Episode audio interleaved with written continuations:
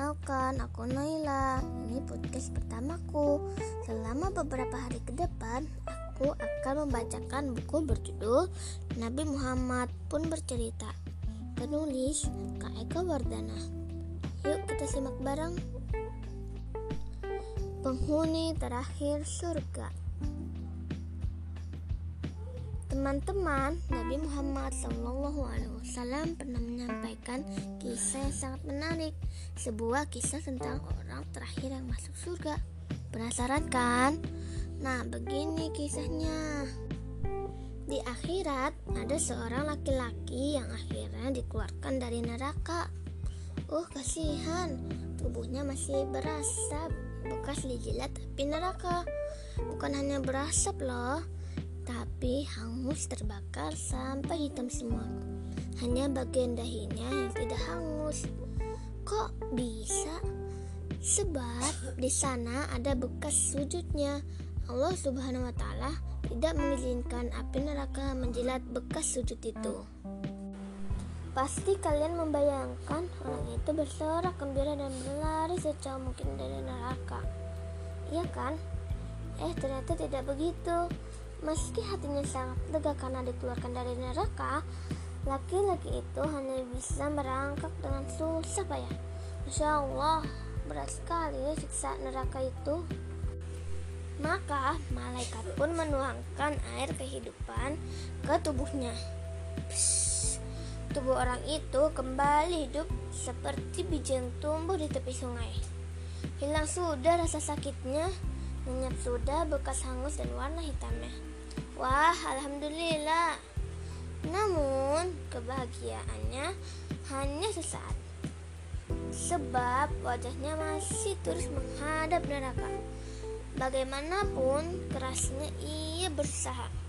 Wajahnya tidak bisa dipalingkan ke arah lain. Aduh, malangnya. Maka ia pun berdoa sambil menangis. Duhai Allah, palingkan wajahku dari neraka. Aku sungguh tidak tahan dengan bau busuknya. Aku juga takut wajahku kembali terkena jilatan apinya. Maka Allah Subhanahu wa taala berfirman, "Apakah mungkin setelah permintaan itu dikabulkan, kau akan minta yang lainnya?" "Tidak, wahai Allah." Jawab orang itu cepat-cepat. Aku bersumpah demi kemuliaanmu bahwa aku tidak akan minta lain. Maka Allah pun memalingkan wajahnya dari neraka sampai menghadap surga. Melihat semua keindahan surga, ia pun terdiam sekian namanya.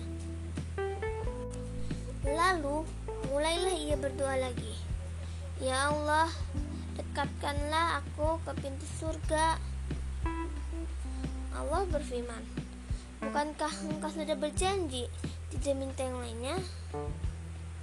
Laki-laki itu seketika merengek. Ya Allah, janganlah engkau menjadikan aku makhluk yang paling celaka. Allah berfirman lagi, mungkinkah jika hal ini dikabulkan, engkau akan minta hal lainnya? Tidak, ujar orang itu. Demi kemuliaanmu, ya Allah, aku tidak akan minta hal lainnya. Maka Allah Subhanahu wa taala pun mendekatkan orang itu ke pintu surga. Wah, senang betul ya. Tapi kebahagiaannya hanya sebentar sebab dari pintu surga terlihat segala kesenangan yang ada di dalam sana. Maka ia pun berdoa dengan amat sangat Ya Allah, masukkanlah aku ke dalam surga. Allah pun berfirman, Celakalah engkau, wahai anak Adam, alangkah penipunya engkau ini. Bukankah engkau telah bersumpah tidak akan minta selain yang sudah engkau minta itu? Orang itu pun berkata sangat memelas, Ya Allah, jangan engkau jadikan aku hamba yang sangat sial. Lalu Allah Subhanahu wa taala tersenyum mendengarnya. Maka orang itu pun dimasukkan ke dalam surga yang berlipat-lipat ganda kebahagiaannya dibanding seluruh isi dunia ini.